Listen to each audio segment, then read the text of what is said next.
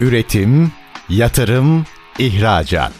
Üreten Türkiye'nin radyosu Endüstri Radyo sizin bulunduğunuz her yerde. Endüstri Radyo'yu arabada, bilgisayarda ve cep telefonunuzdan her yerde dinleyebilirsiniz. Endüstri Radyo.com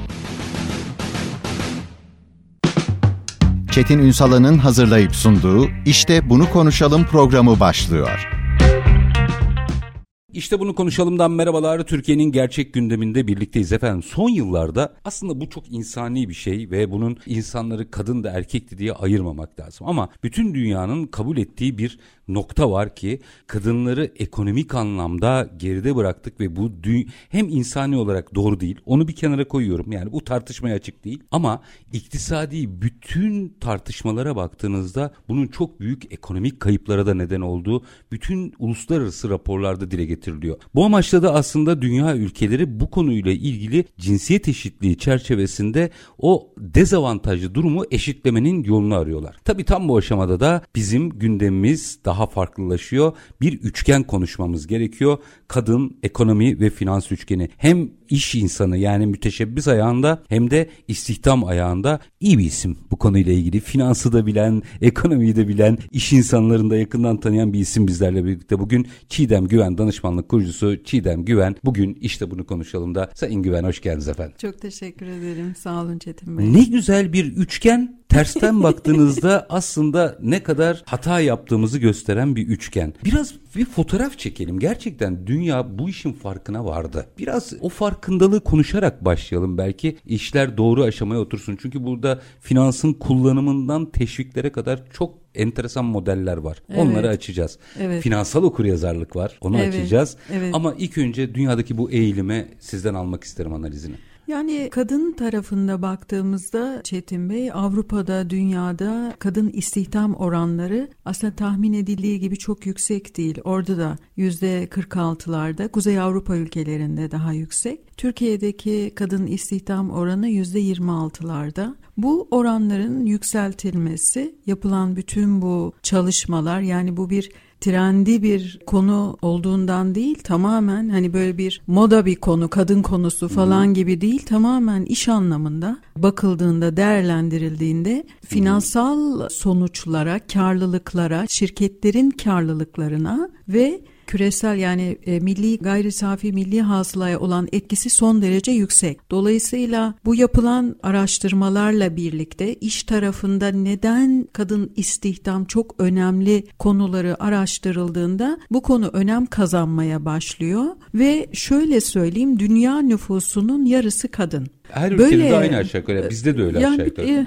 evet. E, yani 50-50, 48-52 e, gibi yani. bir şey diyebiliriz. Dolayısıyla kararı veren, tüketim kararlarını verenler kimler? İş dünyasında bütün bu tüketim kararını veren kişileri kimler yansıtıyor? Yani iş hayatındaki inovasyon olsun, yaratıcılık olsun, ürün geliştirme konularında olsun, kadınların yeteneklerinden, kadınların deneyimlerinden faydalanmak aynı zamanda tüketici kullanımını çok etkiliyor. Karar verici kişiye satılacak olan ürüne, ürünün kadın ve erkek olmasına göre şirketlerde kadın ve erkeğin birlikte çalışıyor olması iş performansını çok etkiliyor. Dolayısıyla bu nedenle de aslında bütün dünya meş aman ne yapalım kadınları evden çıkaralım, çalıştıralım bak moda konu biz de uyalım falan gibi değil de iş tarafında bakıldığında hem e, şirket ve pek tabii ki de bunun doğal sonucu olarak da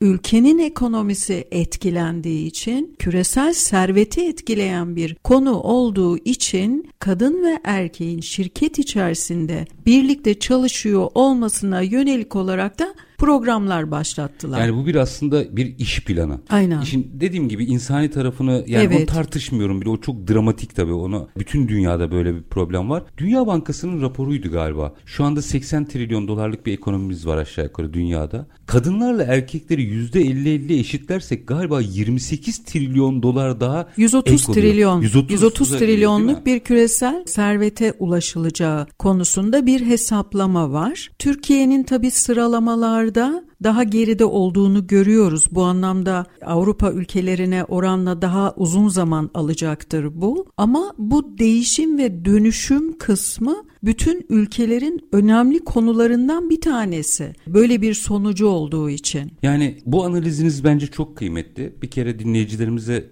bunu ortaya koyarak başlamamızın şu açıdan önemli olduğunu düşünüyorum. Bu bir moda değil. Bu değil, bir evet. trend değil. Bunun evet. yine altını çiziyorum. İşin insani tarafını bir kenara bırakıyorum. Onu tartışmıyorum bile. Evet. Bunun iktisadi bir karşılığı var. Dünya aynen. bunu keşfetti. Evet, aynen. Belki aynen. de tıkanmışlığı buradan açacak dünya. Ne dersiniz? Yani hem şu anda tabii çok önemli bir biliyorsunuz Covid sonrası hem dünyada hem ülkemizde de önemli bir dönemden geçiliyor. Yönetilmesi gereken, itinayla yönetilmesi gereken bir dönemden geçiliyor ve ülkemizde de baktığımız baktığımızda birçok başlık öne çıkıyor. Mesela turizm gelirleri nasıl yükseltilecek, ihracatı nasıl arttıracağız, ithalatın ikamesiyle ilgili işte neler yapacağız hemen. Merkez Bankası'nın birçok düzenlemeleri var. Hiç olmadığı kadar düzenlemeler çıkıyor. Bütün bu iyileşmeleri sağlayabilmek için yüksek bir enflasyon var. Bütün bunların altından çıkmak için neler yapılabilir? İşte markalaşma konuları olsun, bütün ihracat finansmanına ilişkin çok özel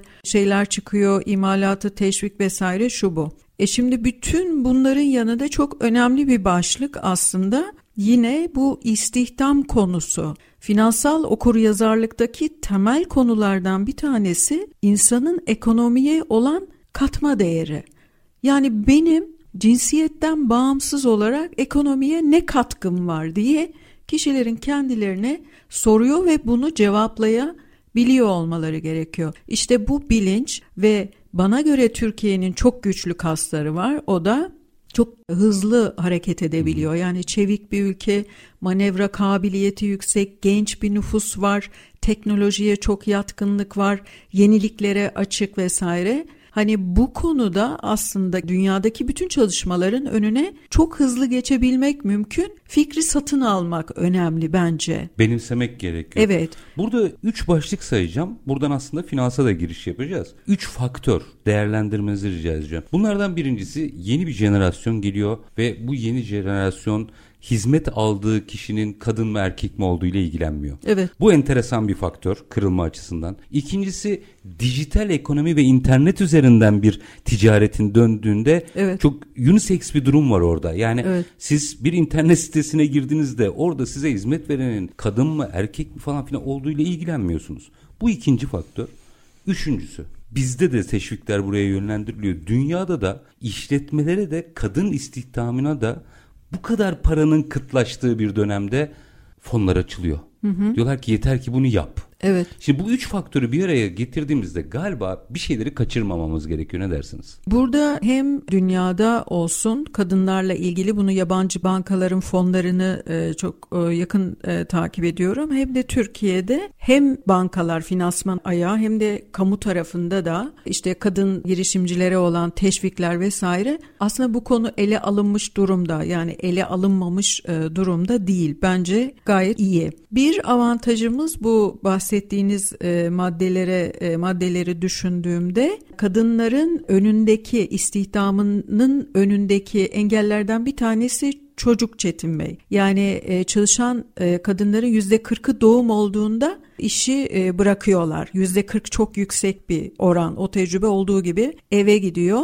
Şimdi e, bu yeni dönüşüm, yeni dünyamız diyelim, yeni iş yapış biçimleri yeni tüketim alışkanlıkları, internetten satışlar, e-ticaretler, e-hayatlar içimizde. Dolayısıyla burada bana göre kadınların önündeki engellerden bir tanesi de bu uzaktan çalışmaların çok gündeme gelmesiyle birlikte çok daha kolaylaştı. Hmm, kapı açıldı. Ee, kapı açıldı. Yani biz işte bir sürü geleneksel çözümleri söylüyoruz. İşte kreşlerin olması, e, hem huzur evleri hem şey bu çünkü bütün bu bakımlarda birinci seviyede kadınları görüyoruz, kurguluyoruz. Bütün sistemin bu şekilde çalışan kadını bu anlamda destekliyor olması istihdam tarafının önünü açıyor. Ama bir diğer kolaylık da sistemin kendisi getirdi. Çünkü uzaktan çalışmalar şu anda çok çok Tecelli şey avantajlı. Hibrit çalışmalar, tamamen uzaktan çalışmalar iş hayatının içerisinde insan kaynaklarının önünde model olarak kullanılıyor şu anda ve daha da hızlı artacaktır bence. Covid bunda çok hızlandırıcı etki yaptı.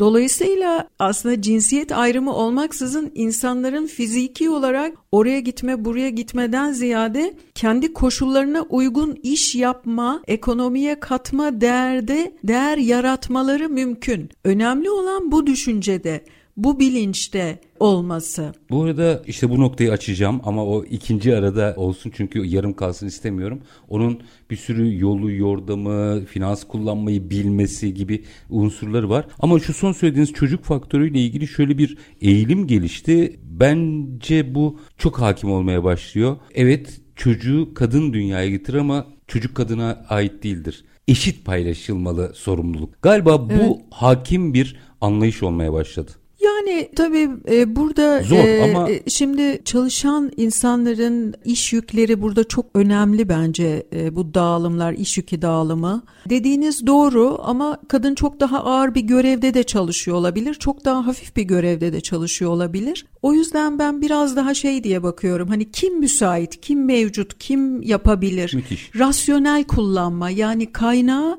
rasyonel kullanma ve orada önemli olan da nitelikli zaman geçirme, çocukla nitelikli zaman geçirme, 20 saat 15 saat başında durup da hiçbir şekilde bir aktarımın olmaması da mümkün. Mevcuttaki koşulları, olasılıkları kişinin kendi koşullarına göre bir rasyonelize etmesi ve o şekilde çocuğun bakımı e, mümkün olabilir diye düşünüyorum. Yani erkek de daha çok bakabilir anlamında söylüyorum. E, kesinlikle ki bu görüş de gitgide e, iktisat ola çok ilginç değil mi? Sosyolojik bir olay ama iktisadi olarak tartışılır iktisadi hale geldi. İktisadi olarak tabii ki iktisadi olarak söylüyorum zaten. Oradaki Türkiye'nin güçlü kaslarının da bu konuda hızlı yol alabileceğini gösterdiğini söylemek istiyorum. O nedenle bu kısmı bu şekilde e, anlatma ihtiyacı hissediyorum ben. Şimdi peki çünkü çok özür dilerim burada bir alan var yani bazı şeylere uğraşırsınız uğraşırsınız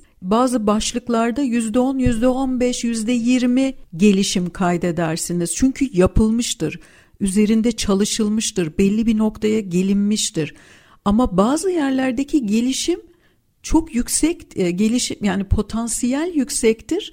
İşlenemediği için orada bir şey vardır yani dokunulmamışlık, çalışılmamışlık vardır. Orayı eğer iyi bir organizasyon ve iş modeliyle oturtulabilirse ve iyi bir bakış açısıyla aslında hem medyada da e, bu konular işlenirse bu bilincin artması Türkiye'nin bu güçlü kaslarıyla çok hızlı bu alanı işlemesini sağlayacaktır. Bu da ekonomik olarak çok önemli bir pozitif katkı sağlayacaktır diye düşünüyorum ben. Müthişsiniz. Şimdi e, bunda hem fikir olsak bile işi yalnız başına bırakmamak lazım. Yani yine şimdi biraz sonra aradan sonra açmanızı rica ettiğim bir konu var. Hem iş yaparken hem finans kullanırken hem bu kaynakları bulmak yönetmek gibi bir takım faktörler var. Yani işin finans ayağı bence çok can alıcı. Evet. Şimdi bunun yolunu yordamını biraz açmak isterim sizle. Evet. Hani belki bir okur yazarlık anlamında da bir ara eğitim mi verilmesi gerekiyor? Hani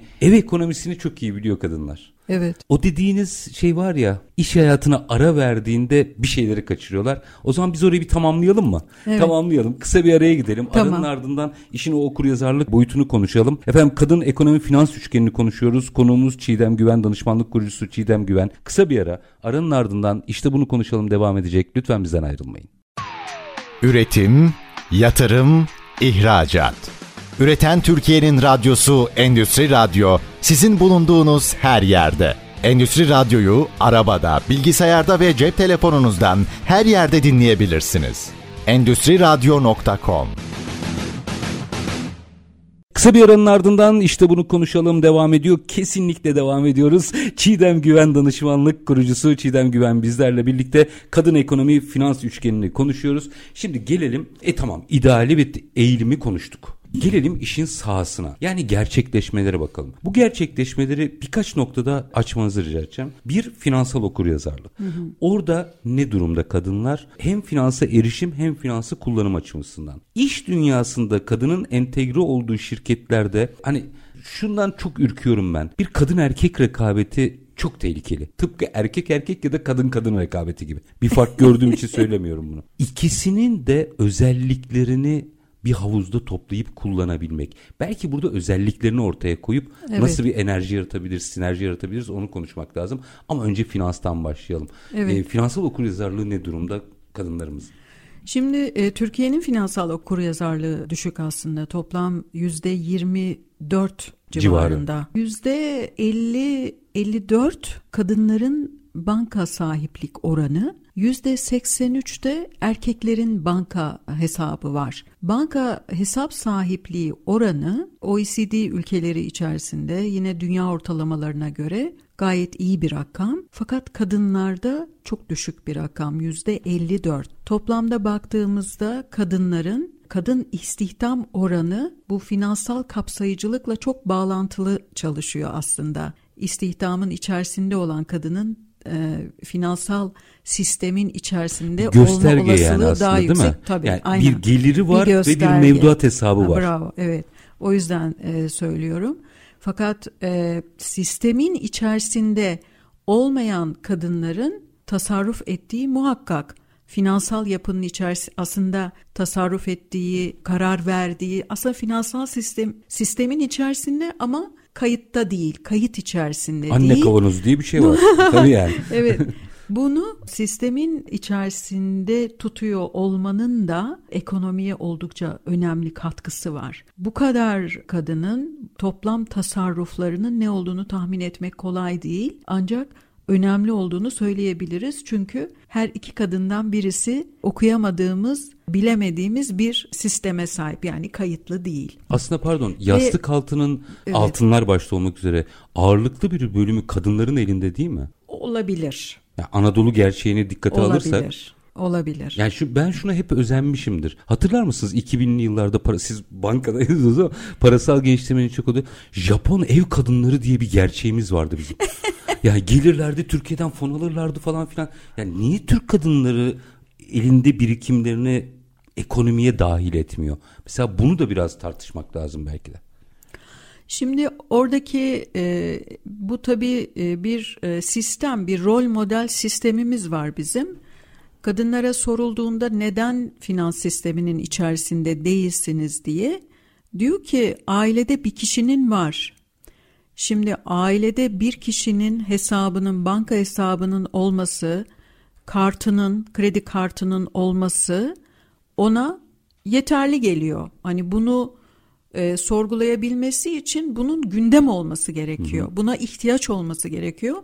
Bunun gündem olması gerekiyor.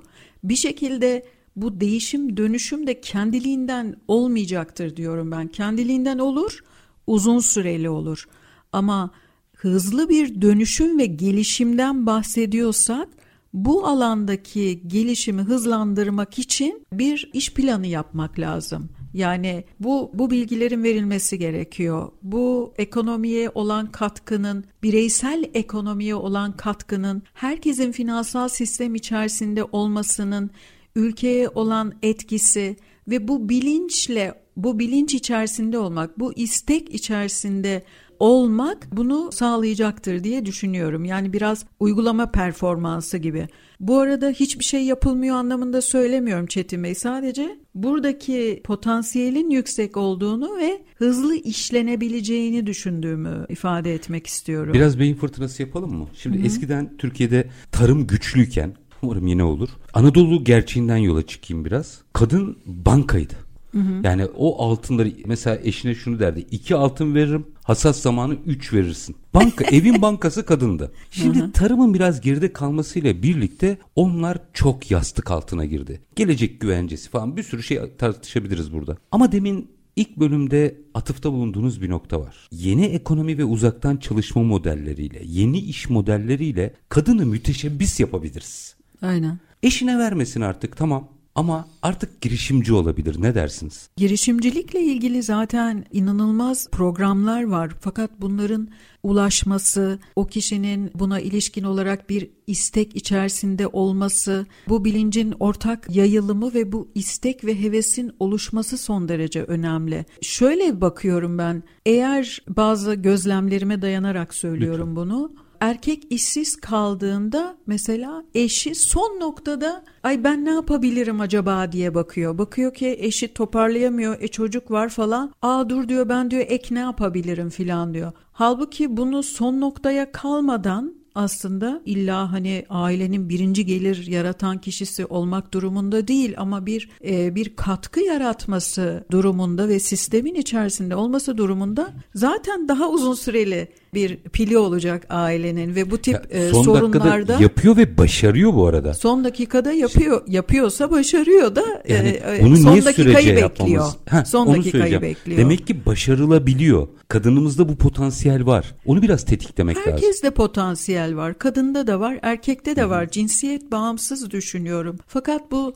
sosyal roller, modellerimiz, Kendimden örnek verebilirim. Benim annem ev hanımı. Ben mesela bir çalışan anneyle büyümedim. Ben bir kadının çalışması nasıl olur bilmeden kendim çalışmaya başladım ve benim açımdan çok kolay olmadı işin açıkçası. Çünkü bir aktarım yoktu bana. O kadar çalışan bir, şey bir kadın nasıl çocuk bakar, çalışan bir kadın hem işe gider, hem ev işleri, hem de çocuğunu nasıl yürütür. Çok zorlandım mesela. Çünkü bana böyle bir aktarım olmadı. Ne kadar çok çalışan annenin çocuğu, e, pardon, çalışan annenin çocuğu o aktarımla birlikte aslında bunu kendisi doğal olarak yapıyor. Çünkü nasıl olduğunu, nasıl kotarıldığını bu işin görmüş. Dolayısıyla biraz kişiye özel diyelim hani insanlara özel bir durum söz konusu olabiliyor. Bütün bu destek programlar özetle son derece önemli. Ve daha çok anlatılması gerektiği gözüküyor. Öyle gözüküyor Öyle, tetiklemek adına. Bir de kadınların kadınların daha çok eğitim imkanı vesaire söylüyoruz. Ben bunun çok diplomalar çok önemlidir. Okumak tabii ki çok çok önemlidir. Ama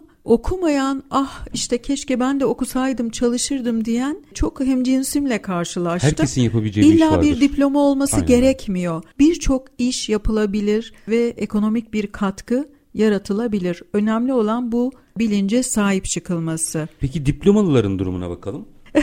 Şirket ben bir sürü böyle dernek var. Yönetimde kadın derneğini çok seviyorum. Çünkü bir şey anlatıyor Türkiye'ye. Yani şey olarak derneğin faaliyetlerinden bahsetmiyorum imaj olarak bir şey anlatıyor aslında. Şimdi burada çok büyük bir güç var. Yönetimde kadın ve erkeğin birlikte hareket ettiği şirketlerin çok başarılı olduğunu görüyoruz. Evet.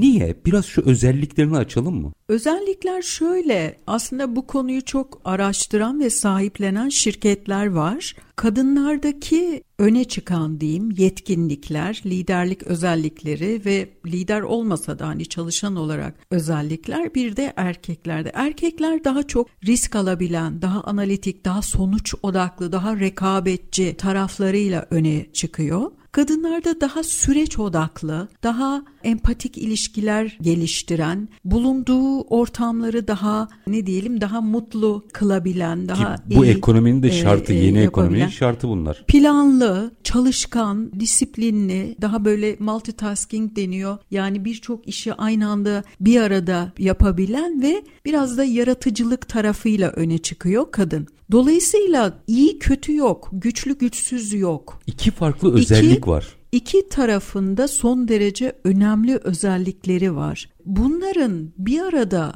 kullanımı birlikte çalışıyor olmasının şirketin karlılıklarına, finansal performanslarına doğrudan etkisi var. Biraz önce bahsettiğim gibi her ne kadar sektör bazında, iş bazında birçok şey konuşulabilir, düşünülebilir. Şimdi mesela birisi diyordur ki e bizim inşaat işlerinde nasıl olacak gibi. Bunların hepsi müthiş mühendisler bir, e, görüyor birebir e, ya, konuşulabilir. Ben baretini hani taş giyip taşıyan, şanti, şantiye dolaşan falan. biliyorum. Vinç operatörü biliyorum. Mesela fiziksel güç gibi vesaire. Ya birçok şey özelinde iş özelinde bazı şeyler konuşulabilir. Biraz genellemelerle gidiyorum ben. Bu iki gücü bir arada çalıştırabilen, bu potansiyelleri kullanabilen şirketler çok daha finansal performansı yüksek dedik. Kullanımlar tüketiciler bugün bir erkek otomobil kendisine dahi bir araç aldığında karısıyla birlikte gidiyor otomotiv bayiine ne alalım, nasıl alalım, şunu mu alalım, bunu mu alalım diye. Dolayısıyla karar verici noktasında, tüketim noktasında kadınların işte biraz önce bahsettiğim bu nüfusun yarısı kadın meselesinden hareketle şirketlerde de ürün geliştirme, sunma, bu insanlara ne şekilde ulaşılacak ürün ve hizmetlerde bu ihtiyaçların doğru tespiti alanında çok çok önemli bir kazanım elde ediyor şirket. O nedenle de bu şirketlerin daha ne diyelim daha iyi performans gösterdiklerini söylemek mümkün. Burada dersi biraz doğru çalışmak lazım. Şimdi bir nokta var ki bir iki dakika sonra araya gideceğim ama bunu Çok özür dilerim e, Çetin Bey bir şey ilave etmek lütfen, istiyorum. Lütfen. Bir de hani bir rekabet konusundan bahsettiniz. Hani kadın kadına erkek Hı-hı. erkeğe rekabet konusundan bahsettiniz. Orada hani kadının kadın kadının yurdu mudur değil midir filan konuları vesaire oluyor. Gelişen beyin her koşulda bu tip şeylerden bağımsızlaşabiliyor. Yani birbirini destekleme değil de birbirini acaba köstekliyor mu konuları hep böyle bu konular açıldığında konuşulur. Ben şuna hep inanıyorum. Kendisi eğer bir insanın cinsiyetinden bağımsız bir şekilde işin iyisini yapma, doğrusunu yapma, rasyonelin peşinde koşma durumunda ise cinsiyetten bağımsız bir şekilde bu konuları aşar zaten diye düşünüyorum. Tam soracağım şeyin cevabını verdiniz bu arada benden önce. Çünkü yani birçok sektör var. Mesela bankacılık çok kadınların çok olduğu bir sektördür. Ama üst düzeye doğru hep bir cam tavan olur. Siz üst düzey yöneticilik yaptığınız için orada nasıl yapılıyor dedim. Siz aslında ben sormadan cevabını vermiş oldunuz. Evet. Minik bir araya gidelim. Aranın tamam. ardından detaylı bir biçimde konuşmaya devam edeceğiz. Kadın ekonomi finans üçgenini konuşuyoruz. Konuğumuz Çiğdem Güven, danışmanlık kurucusu Çiğdem Güven. Kısa bir ara. Aranın ardından işte bunu konuşalım diyeceğiz. Lütfen bizden ayrılmayın. Üretim, yatırım, ihracat. Üreten Türkiye'nin radyosu Endüstri Radyo sizin bulunduğunuz her yerde. Endüstri Radyo'yu arabada, bilgisayarda ve cep telefonunuzdan her yerde dinleyebilirsiniz.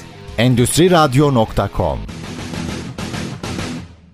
Kısa bir aranın ardından işte bunu konuşalım demeye devam ediyoruz efendim. Kadın ekonomi finans üçgenini konuşuyoruz. Konuğumuz Çiğdem Güven danışmanlık kurucusu Çiğdem Güven. O zaman hadi belli başlı kavramların üzerinden duvar yıkalım. Cam tavan diye bir şey var. Bazen kelimeler çok popüler hale geliyor. İçi doldurulamadığı zaman tavan orada duruyor ama mevzunun üzerinde herkes amiyane tabirle tepiniyor. Gerçekten iş dünyasını yakından tanıyan, üst düzeyde yöneticilik yapmış bir isim olarak baktığınızda cam tavan gerçekten nasıl tartışılmalı? Bir tanımını belki vermek Hı-hı. lazım. Yani görünmeyen ama hissedilen bir engel diyelim ona. Bunu toplum koyuyor, bunu kişinin kendisi koyuyor. Kualifikasyonları çok yüksek olmasına rağmen kendisinin dillendiremediği sebeplerden dolayı veya kısmen dillendirdiği sebeplerle birlikte kişinin terfi etmek istememesi, bir üst pozisyonu hak etmesine rağmen yap- yapabilecek olmasına rağmen arzu etmemesi ve bunu kendine engellemesi diyelim. Mesela toplumda işte eşinden daha yüksek bir pozisyonda olma, eşinden daha parlama, daha önüne çıkma gibi beklentiler, ailedeki beklentiler, eş rolleri. Burada tabii hani Türkiye derken e, çok çeşitli e, çok çeşitli yörelerde çok çeşitli farklı görüşler olabiliyor. Çıkıyor, hani ama tanıma baktığımızda bunlar engel olabiliyor. Yani cam tavan aslında tam dillendirilmeyen ama kişinin kadının terfisini engelleyen bir durum. Kendisi de buna karar verebiliyor. Ya ben çıkmayayım şimdi problem olmasın, dengeler bozulmasın. E, ben çocuğuma bakmalıyım, ben e, şunları yapmalıyım ya da ailede böyle gördüm böyle olmalı filan gibi bir engelleme söz konusu olabiliyor veya İş belli bir noktada seyahat çok olabiliyor, seyahatler çok olabiliyor. E, seyahatler konusunda çekinceleri olabiliyor. Hani bunlar çalışan kadınların biraz iç şeylerdeki e, konuları. Bütün mesele biraz önce aslında bahsettiğim rol aktarımları diyorum ben. Yani ben çalışan kadınların bunu nasıl yönettiğini gördüğüm zaman ben de bunu rahat yönetebiliyorum. Hatta mesela çok iyi şirketler bu konularla ilgili konferanslar verdirirler. Çalışan kadınlar anlatsın hani deneyimlerini anlatsın nasıl yap yaptılar. Genç kızlarımız, genç kızlar, çalışan kadınlar neler yapabileceklerini, çocukları olduğunda hani insanlar nasıl çözmüş bu konuları ben de böyle çözebilirim. Kendi ailesinde görmese bile bu tip sohbetlerle, konferanslarla bu konuda kendilerini geliştirebilirler. Yani bu konu bu şekilde aşılabilir diye düşünüyorum. Cam tavandan bahsetmişken fotoğrafın tersine de bakalım mı? Aslında ben bu meselelerde cinsiyet eşitliği cinsiyetsizliği daha çok seviyorum ama aynı durumda tersten de erkeğe de sürekli yükselme baskısı var. Evet. Bu da evet. performansı bence olumsuz etkileyen evet, bir şey. Aynen. Evet yani o yüzden ben size çok katılıyorum. Bu istihdam konusunda bu kadar erkekten beklenti, bu kadar hani biçilmiş roller diyeyim gerçekten insanlar üzerinde çok baskı e, yaratabiliyor. Bütün e, bunların önemli olan doğrusu, doğrusu, verimlisi, iktisadi olarak doğru olanın peşinde koşmak. Ben hep bunları e, düşünüyorum açıkçası.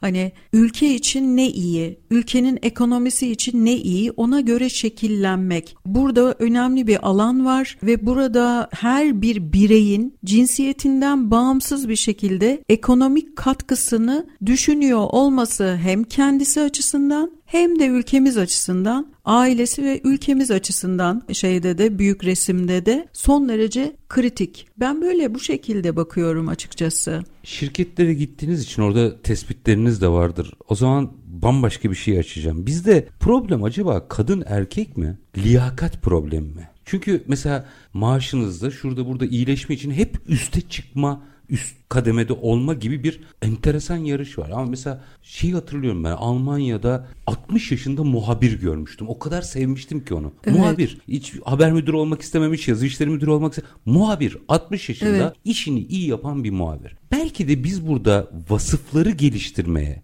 liyakatlı insanlarla iş yapmaya özen göstermeliyiz. Şirketler penceresinden baktığımızda bu konuda söylemimiz iyiydi ama eylemimiz çok iyi değil galiba. Yani ben şöyle bakıyorum bu söylediğiniz örnek Almanya örneğinde sosyal devlet çok güçlü bir şekilde kendini gösteriyor. Bir kişinin iyi şartlarda iyi koşulları elde edebilmesi için çok fazla yükselmesi, çok efor, aşırı efor göstermesi falan çok gerekmiyor. gerekmiyor. Yani o 60 yıllık muhabirlik hayatında dünyada e, gidip ülkeleri gezebiliyor, seyahat edebiliyor, Biliyor işini yapabiliyor, ailesiyle ilgili bir şeyi yok, çocuklarla ilgili bir okul parası vermiyor. Yani sistemin önemli bir desteği var kreş anlamında var, okul anlamında var, huzur evleri anlamında var, birçok anlamda işsizlik şeyleri anlamında var vesaire. Dolayısıyla Türkiye ile Almanya'yı bu anlamda kıyasladığınızda Türkiye'de terfi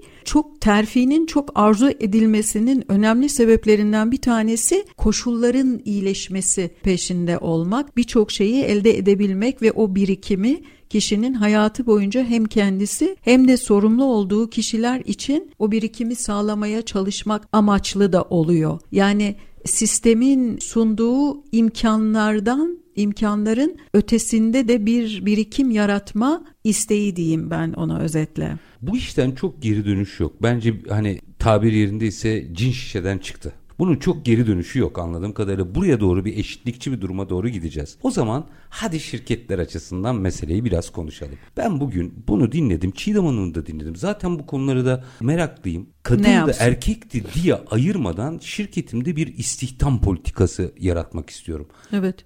Yol tam ne olmalı? Nereden başlamalıyım işe? İşte orada pozitif ayrımcılık e, olması yani ilk aşamada pozitif ayrımcılık konusu önemli bence şirketler açısından. Eşit olması noktasında hani erkek ağırlıklı bir istihdam ise şirketin içerisinde bütün kualifikasyonların eşit olması durumunda eşitlenene kadar ya da o oran yükseltilene kadar bir politika güdülmesi ve kadın istihdam sayısının arttırılması. Bu konuda hemen bugünden yarına politikalar değişecek hemen bir değişim Yola Böyle bir şey değil ama bir plan yapılması ve bu plan çerçevesinde ne kadarlık bir zaman diliminde ne yapacağını bir çalışması tabii ki e, şirketin ve ara değerlendirmeler yapıyor olması. Bana göre bu çok kritik. Yani ben bunu düşündüm, değerlendirdim. Şöyle bir şey yaptım. Diyelim ki istihdamda yüzde beşlik bir e, farklılığa gittim. O halde ben bunu ara değerlendirme yapıyorum. Nasıl bir sonuç elde ediyorum? Yani sürekli ölçümlemelerle ki diğer konularda da bunu zaten şirketler yap, yapmak zorunda. Dolayısıyla bu da eğer alınan önemli bir karar olarak ölçümlemeye ihtiyacı varsa ki var. Bunun da ara değerlendirme değerlendirme konularından olması ve yola o şekilde devam ediliyor olmasında fayda var diye düşünüyorum. Finans kuruluşlarının da bu konuyla ilgili daha baskıcı olduğu bir sürece giriyoruz gibi sanki. Hani o Birleşmiş Milletler'in kararları çerçevesinde baktığınızda galiba artık bundan sonra buna çok önem göstermeyenlerin de biraz finansman olarak da zorlanacağı bir süreç ne dersiniz? Bu çok aslında eskiden beri çok konuşulan ve gerçekten bir şekilde hem şirketlerin hem de finans çevrelerinin çok gündeminde olan bir konudur Çetin Bey. Finans dünyasından size bir örnek vereyim sorunuza cevap verirken. %50 belki 55'lerde olan kadın istihdamı oradaki durum aslında kadın istihdam konusu değil de üst yönetimlerdeki temsil konusudur. Yönetimde kadın dediğim e, yönetimde e, kadın işte. konuları bence hepsi bunu sahiplenecektir. Er ya da geç bir şekilde sahiplenilecektir. Çünkü finansal sonuçları e, bu şekilde olduğu sürece iyi ve doğru olanın yanında olmak e, şirketlerin karlılığı ve sürdürülebilirliği açısından ve bütün bu dünyadaki değişim ve dönüşümün tarafı e, olması açısından önemli. O yüzden bunlar belki biraz uzayacaktır ama her zaman için doğruya ulaşılacaktır diye düşünüyorum. Doğrunun da bu doğru bu. Çünkü. Doğru bu. Doğru bu çünkü. Bir de e, rakip artık iki farklı bakış açısını kullanarak herkesin önüne gelecek. Yurt dışındaki rakipten bahsediyorum. Aynen yani öyle. Siz bir bakış açısıyla mücadele etmeye çalışırken aynen. rakip iki farklı bakış açısıyla geliyor. E, dolayısıyla buna, buna rekabette de rekabette de biraz o şeyi gücünüzü kaybetmiş olabilirsiniz. Bir de şunu düşünüyorum ben mesela Çetin Bey. Mutfak aletleri satılıyor değil mi? Ev aletleri satılıyor. Bu şirketlere baktığınızda kadın istihdam yüzde kaç mesela? Ya, değil evet. mi? Bütün bunları. E bunları kadınlar kullanıyor çoğunlukla. Hollywood'dan böyle bir film vardı hatırlar mısınız? Yine sanıyorum bir çorap firması mı neydi? Kadınların kullandığı çoraplardan. Orada tam da bunu anlatan nefis bir şeydi. İşte orada kadın yönetici geliyor, performans artıyor falan filan gibi. Bunları evet. daha çok tartışmak lazım sanıyorum. Daha çok tartışmak bir de böyle hani kadınlar, erkekler filan meselesi diye de bakmıyorum ben bunlara. Kesinlikle. Yani daha başından beri aslında bunu söylemeye çalışıyorum. Hani bu yapılmış bir çalışma, çalışmalar, güvenilirliği kanıtlanmış bir dolu çalışma var. Bununla ilgili örnek şirketler var. Aldıkları sonuçlar var. Kuzey Avrupa ülkelerinde bu konu çok çok mesela aşılmış durumda. Çok başarılı gidiyor bu arada. Başbakanları falan var. Ee, yani o çok e, da e, Türkiye de yani. fena değil ama neden olmasın? Neden Türkiye bu konuda en başarılı ülkelerden bir tanesi olmasın? Neden model ülke olmasın? Çünkü gerçekten de çok hızlı hareket edilip çok iyi bir sonuç alınabilir. Ben böyle bakıyorum yani cinsiyet bağımsız bakıyorum. Bunun hem erkeklerin hem kadınların dünyasını çok iyileştireceğini düşünüyorum. Yüreğinize sağlık. İki dakikada şunu da konuşmak isterim. İki dakikam kaldığı için iki dakika diyorum. Bir hakkı teslim edeyim burada. Mesela kadınlar yönetimlerde yer bulamadıkça enteresan bir patlama oldu. Kadın girişimci patlaması oldu. Evet. Ve bu konuda da Türkiye Odalar Borsalar Birliği Başkanı Rifat Hisarcıklıoğlu'nun hakkını teslim etmek lazım. Evet.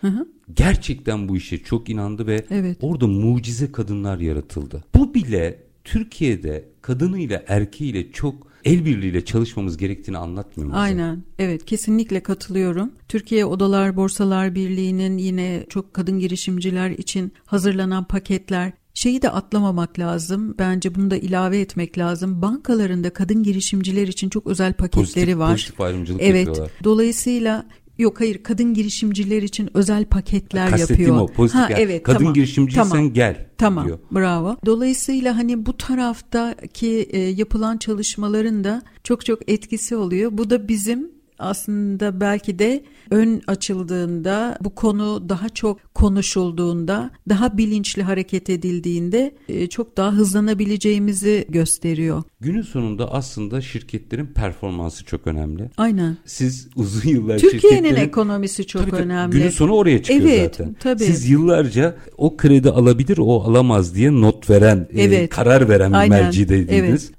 Bakın mesela buradan bir sağlama yapalım aşağı yukarı cevabı tahmin ediyorum ama hayatınız boyunca bir şirket önünüze geldiğinde bunu kadın mı yönetiyor, erkek mi yönetiyor diye baktığınızı hiç zannetmiyorum. Bilançoya baktınız değil mi?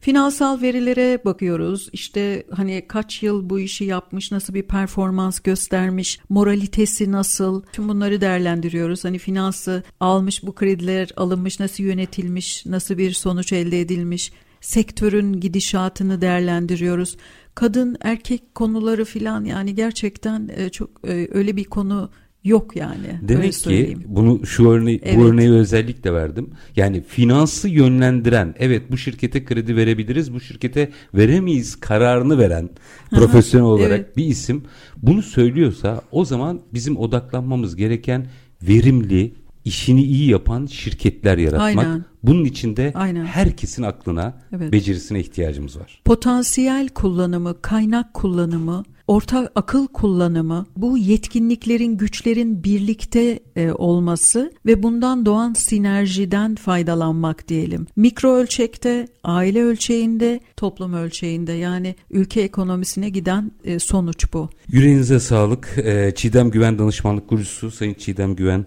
çok çok teşekkür ediyorum. Ben de teşekkür ederim Çetin Bey davetiniz için. Ben çok teşekkür ederim. Efendim bugün kadın ekonomi finans üçgenini konuştuk. Konuğumuz Çiğdem Güven danışmanlık kurucusu Çiğdem Güvendi. Şimdi bir an için düşünün.